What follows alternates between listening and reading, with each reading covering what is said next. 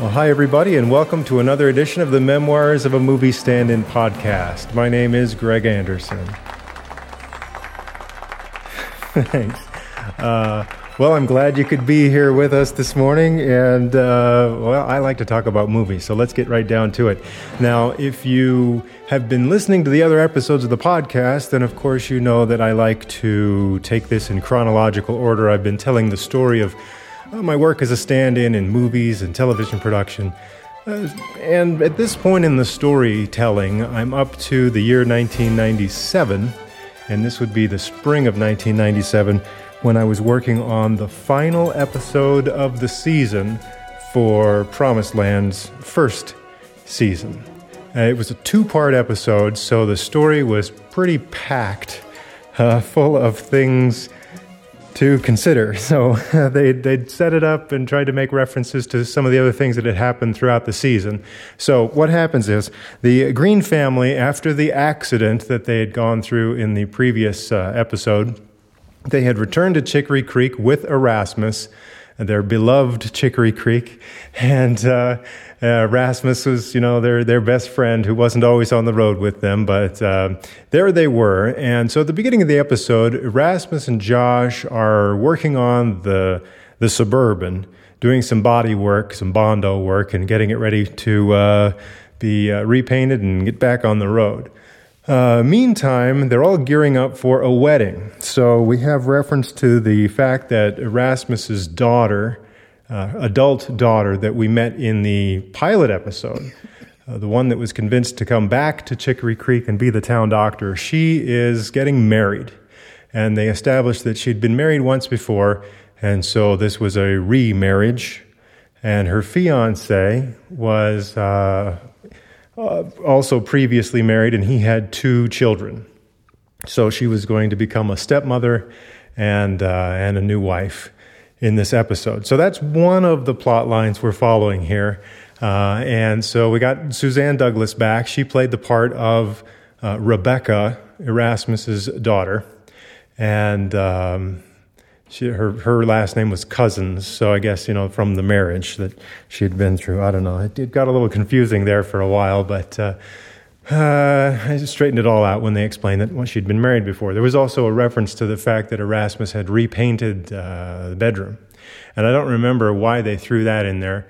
Maybe because the bedroom, the set we were using for the bedroom, uh, looked different from the one we used when we had Delta Burke on our, uh, our Thanksgiving episode.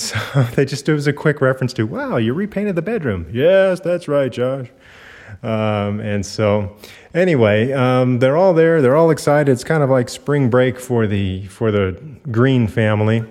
And uh, well, at the beginning of the episode, Nathaniel is um, just kind of playing around in the yard with a baseball and a catcher's mitt, and um, he and Russell comes back from the car parts store, and uh, Nathaniel throws a ball at him and says, "Here, catch." Russell's not ready to catch, and the ball just kind of jams his finger. And uh, so Russell's got a little bit of an injury there on his hand. And then uh, Nathaniel, still playing with the ball, the ball rolls under the car. That's Erasmus's car that they had just used to go to the car parts store. And so when Nathaniel reaches down to grab the ball that went under the car, uh, he rubs his uh, hand against, or his uh, forearm rather, against the exhaust pipe of the car, which is still hot, and he burns himself. So, uh, very beginning of the episode, Russell's injured. Nathaniel has a burn on his arm, and they're dressing the, the wound inside the house, uh, uh, both both wounds, and uh, and Russell and Claire with Nathaniel have a little scene together in which they say, "Well, you know, maybe this will ruin our plans." And Nathaniel's like, "What plans?" Well, and then they reveal the fact that they had signed up Nathaniel to play uh, Little League Baseball. And Nathaniel is so excited. No, no, no, this shouldn't ruin the plans. Let's go. No, let's, I, I still want to play baseball. This is fine. And then um, he kind of skips out of the room. I'm going to play baseball. I'm going to play baseball.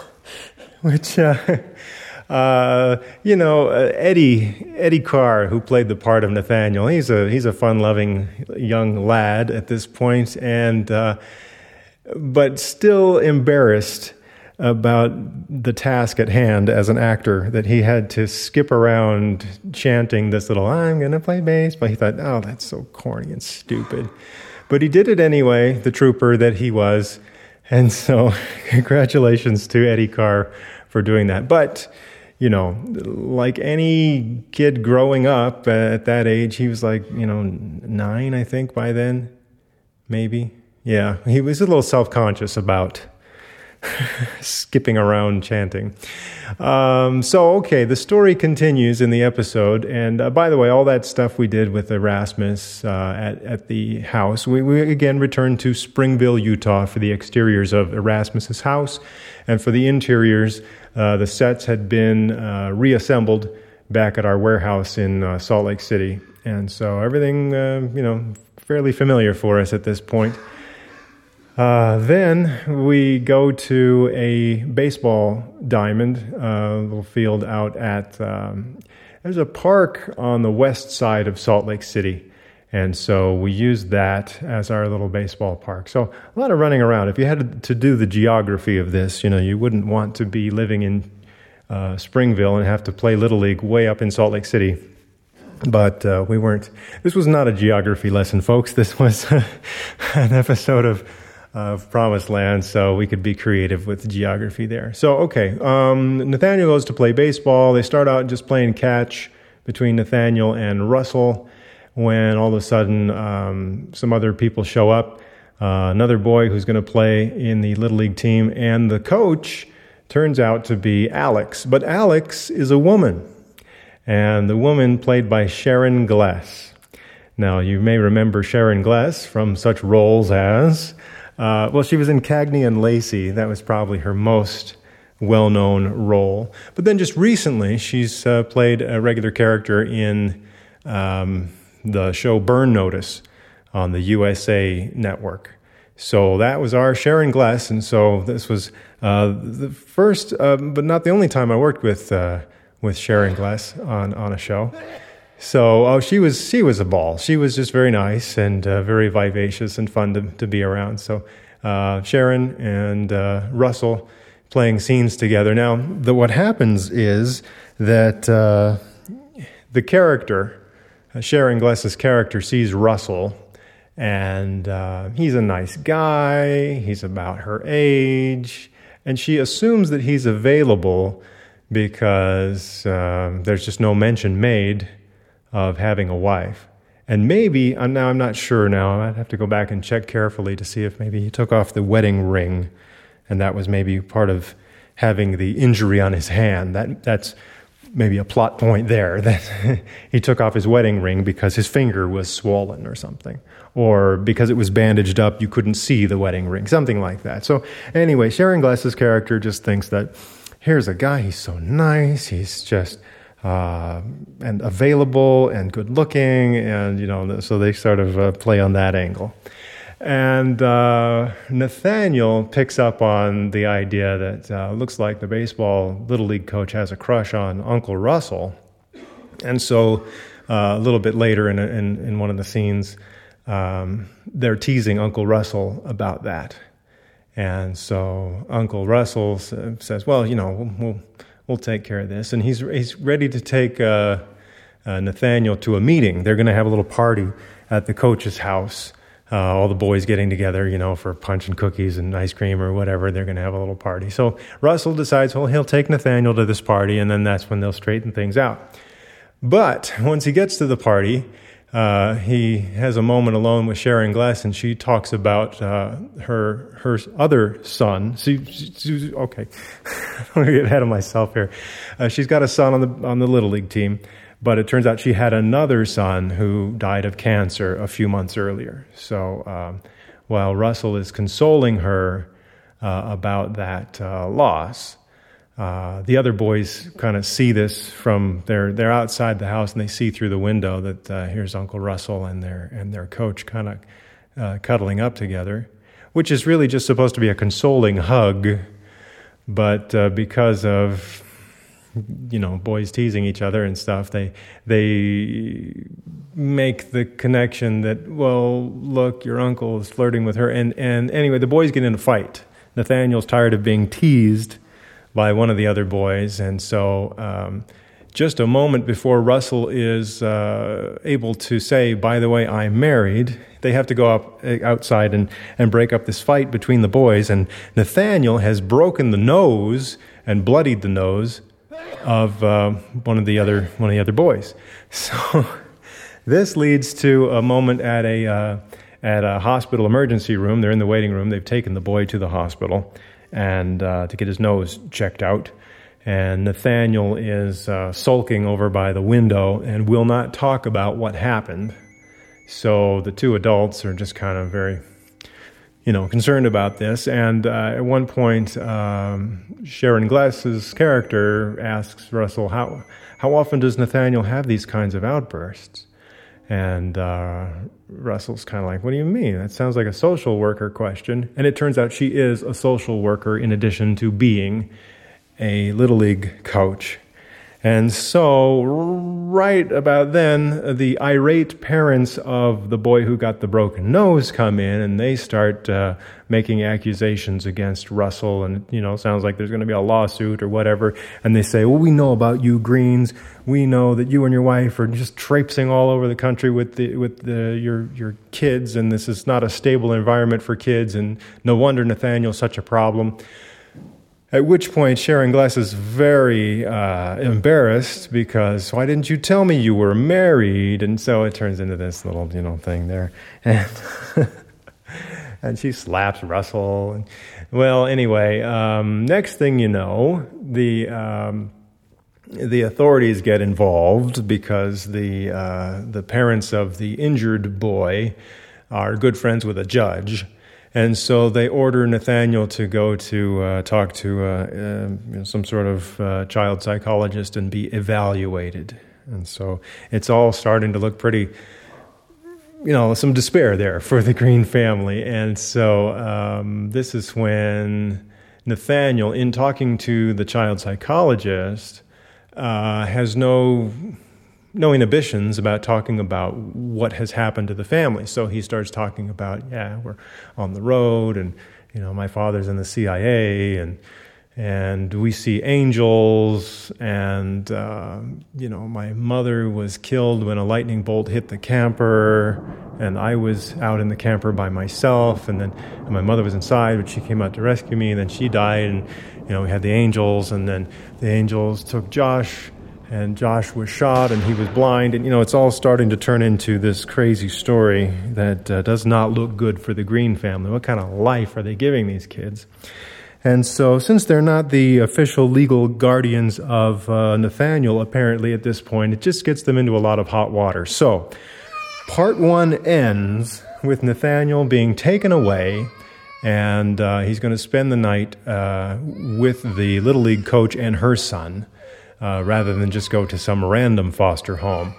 And uh, the Green family is all very much in despair over this. Now, um, because this was a two part episode, and uh, both halves of the episode were directed by the same director and had the same assistant director working, um, we were able to jumble up the schedule a little bit. So we were able to, uh, you know, rather than two eight day schedules to finish you know, two hours of television. I think they were able to consolidate it to uh, just a one big long uh, 14 day uh, schedule to do the two episodes. I think that's how they did it. If I remember how they did that. so, um, yeah. So, for all I know, we did all the Chicory Creek stuff early in the uh, in the schedule, and so we may have done this, you know, dramatic little moment where the where the first part ends you know, somewhere in the first couple of days of working on the episode. I don't really remember how we did that, but it, you know, out of sequence, it's it's the Hollywood way, and so we had some fun uh, shooting out of sequence. Now, uh, I wanted to just mention in passing here, um, in in the whole first season of Promised Land, you know, you had three uh, kids on the show. Uh, Josh, Dinah, and Nathaniel were the characters. Uh, Josh, you know, he's about 15 years old and kind of, you know, almost a troubled teen, but deep inside, he's really never going to do anything too bad. He's a good kid. Uh, Dinah, just uh, becoming a teenager and uh, just having the moodiness maybe involved in a girl growing up. Uh, and then Nathaniel, still young enough to just be naive and cute. And uh, they seem to play this up a lot, as, as if the writers really enjoyed writing stuff for Nathaniel to do. And a lot of episodes centered on Nathaniel uh, more than the other kids, and sometimes a lot more. I mean, a whole episode could just kind of be built around Nathaniel.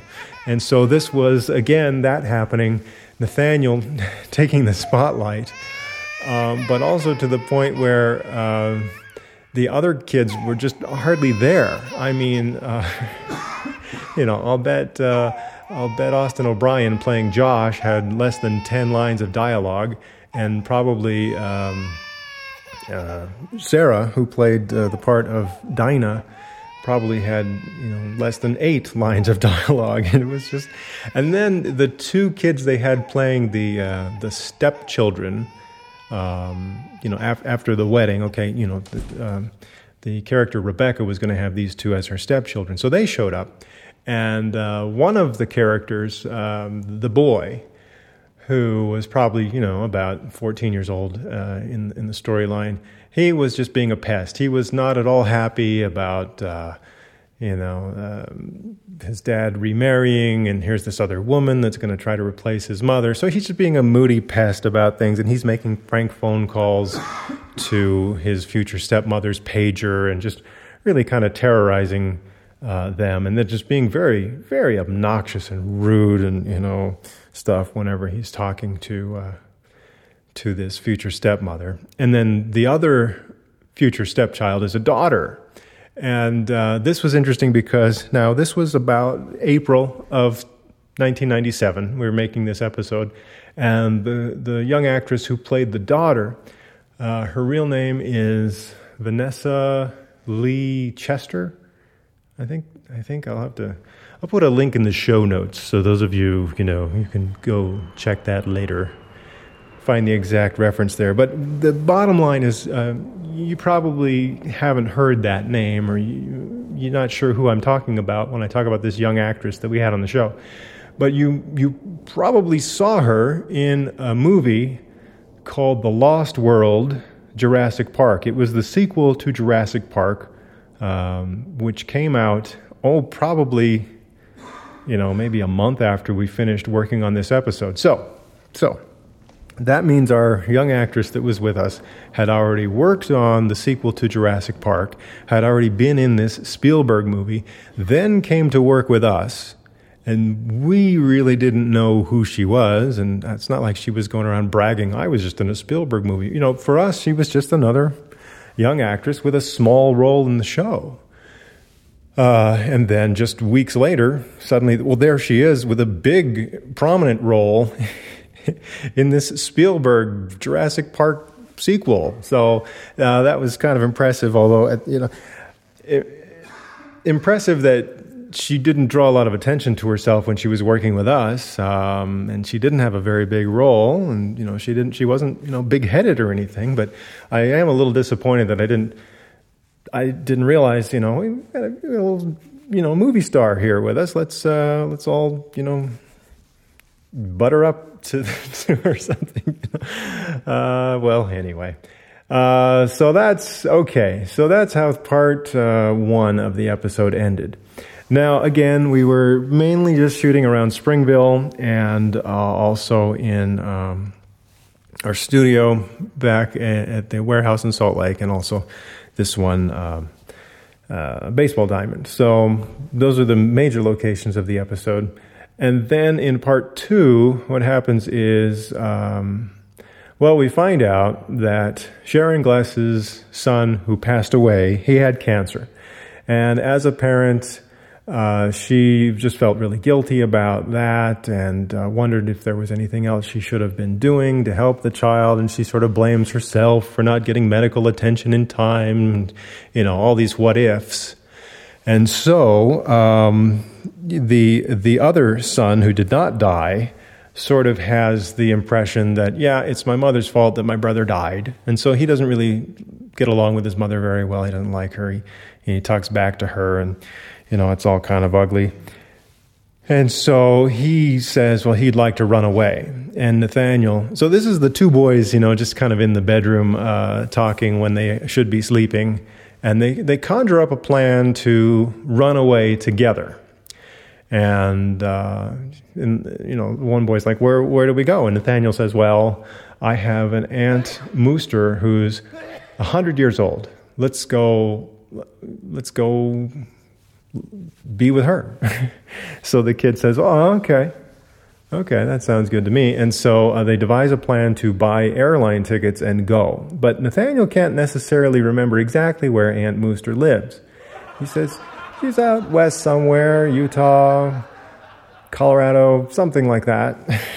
so uh, the boys devise a plot to use mom's credit card to buy airline tickets over the phone um, and then to sneak on to the airplane by just sort of finding another family with kids their age, and uh, and therefore no one's going to question them boarding the plane with this other family. And next thing you know, they're they're in Salt Lake City.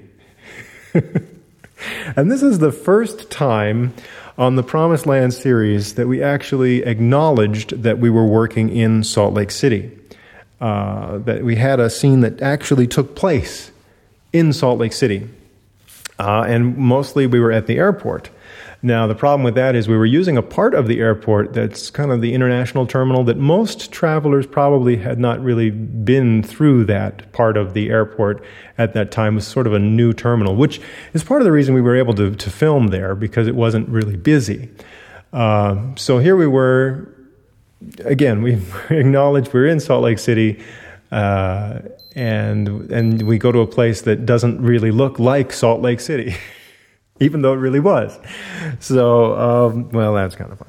Uh, I think we did the airport scenes on our very last day of production uh, for the whole season.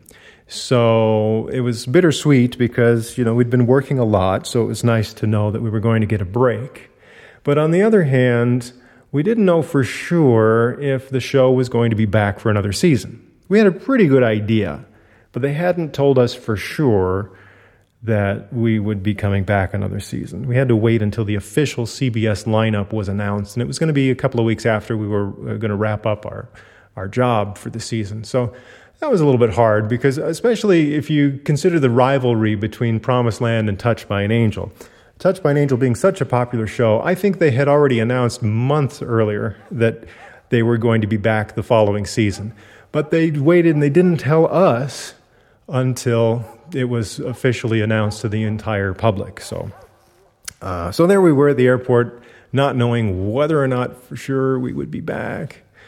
Um, but it was that was nice to be working that day. In fact, I think that I didn't actually uh, have anything to do that day as a stand in because Gerald McRaney was not in any, any of the airport scenes. But I came and I worked as an extra that day. So I had grown a mustache so I could work as a stand in and be a better match.